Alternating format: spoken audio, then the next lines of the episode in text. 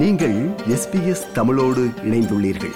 SBS dot com dot AU forward slash Tamil எனும் இணையத்தின் மூலம் மேலும் பல சிறப்பான நிகழ்ச்சிகளை நீங்கள் கேட்கலாம்.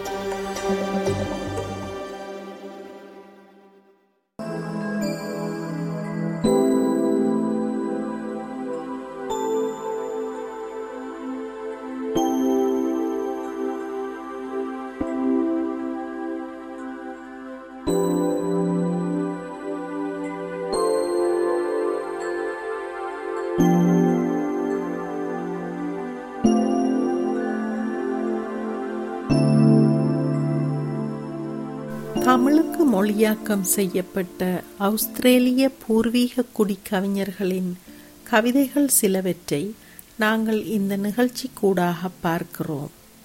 இந்த முறை ஒரு காட்சியை ஓவியத்துக்குரிய நுணுக்கங்களுடன் பிரதியில் வெளிப்படுத்தியிருக்கும் தேர்ச்சியை நாங்கள் பூர்வீக குடி கவிஞர்களின் இரண்டு கவிதைகளூடாக காணலாம்.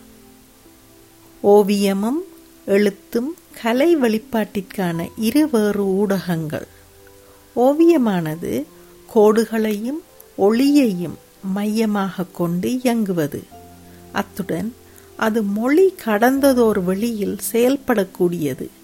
அதனால்தான் ஓவியத்தை காண்பிய கலை வடிவம் என்றும் சொல்லுவார்கள்.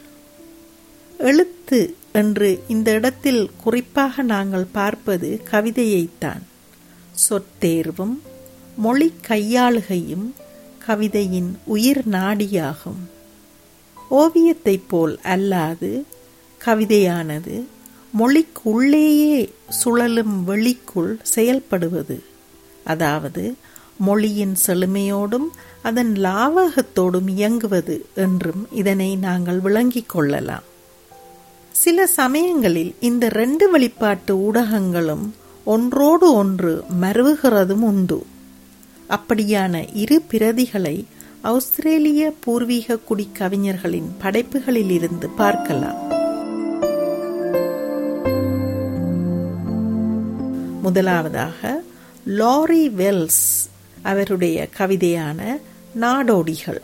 இந்த கவிதை பிரதியில் பல்வேறு சிறு காட்சிகள் தனித்தனியே சொல்லப்படுகின்றன.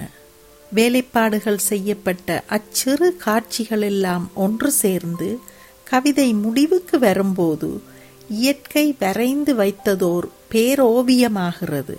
இப்படியான ஒரு ஓவியத்தை ஐம்பொன்னிற சட்டகத்துள்ளே அருங்காட்சியகத்திலோ ஓவிய கண்காட்சியிலோ கண்டிப்பாக பார்த்திருப்பீர்கள். இனி கவிதையை கேட்போம். நாடோடிகள் எழுதியவர் லாரி வெல்ஸ்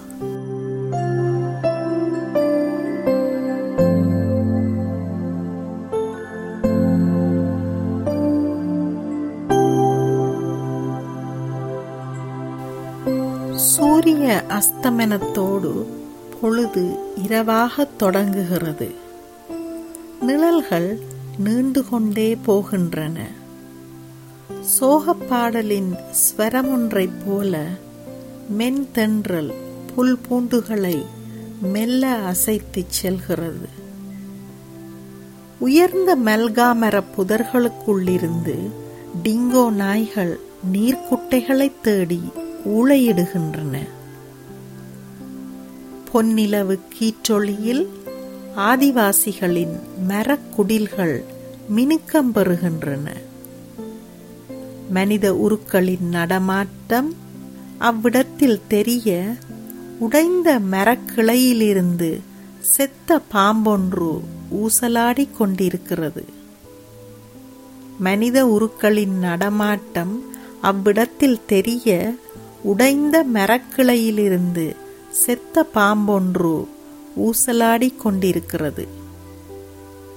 நாடோடிகள் தீச்சுவாலையினதும் நிலவொளியினதும் கதிர் வெளிச்சத்தில் வீடடைகிறார்கள் நாடோடிகள் தீச்சுவாலையினதும் நிலவொளியினதும் கதிர் வெளிச்சத்தில் வீடடைகிறார்கள்.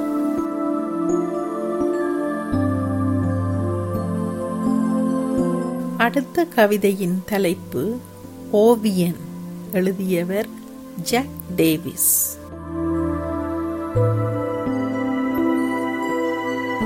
ஒரு ஓவியர் வரைய விரும்பும் காட்சி அவர் கண்களில் பட்டு விடுகிறது சரியான இடம் சரியான நேரம் சரியான காட்சி எல்லாம் ஓவியருக்கு மிக அருமையாக வந்து அமைந்து விடுகின்றன. உடனே அவர் நேரடியாகவே அந்த நிஜ காட்சியை கன்வஸ் என்று சொல்லப்படும் பிரத்தியேக வெண் துணியில் வரைய ஆரம்பிக்கிறார்.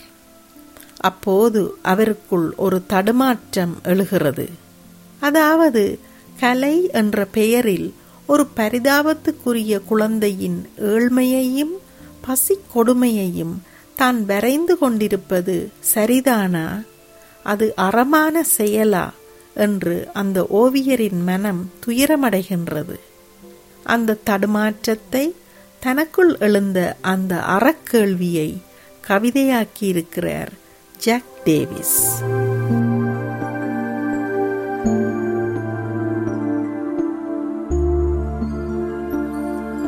இனி கவிதையை கேட்போம்.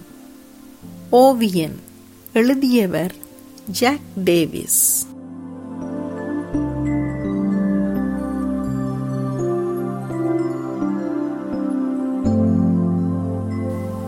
பிரத்யேக வெண் துணியில் நான் வரையப் போகும் ஓவியத்தை என் கண்கள் இதோ காண்கின்றன.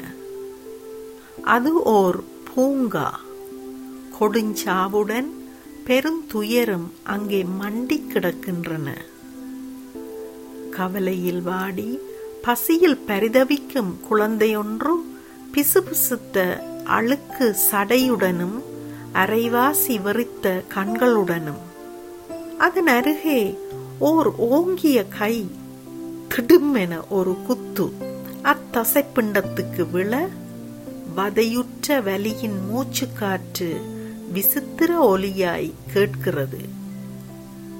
என் மனதையும் நினைவையும் அக்காட்சி அப்படியே அள்ளி நிறைக்க என் விரல்களை நெகிழ்த்தி தயார்படுத்தியபடி திரும்புகிறேன் வரைவதற்காய்.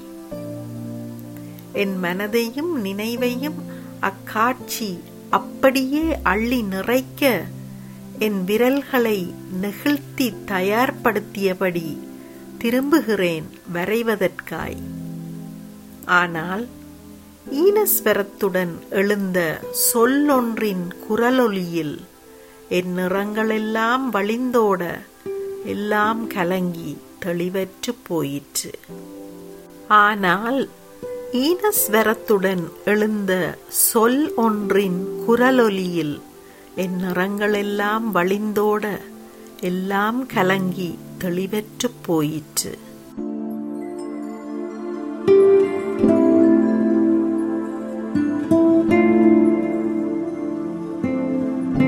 அது ஜாக் டேவிஸினுடைய ஓவியன் என்ற கவிதை. நன்றி.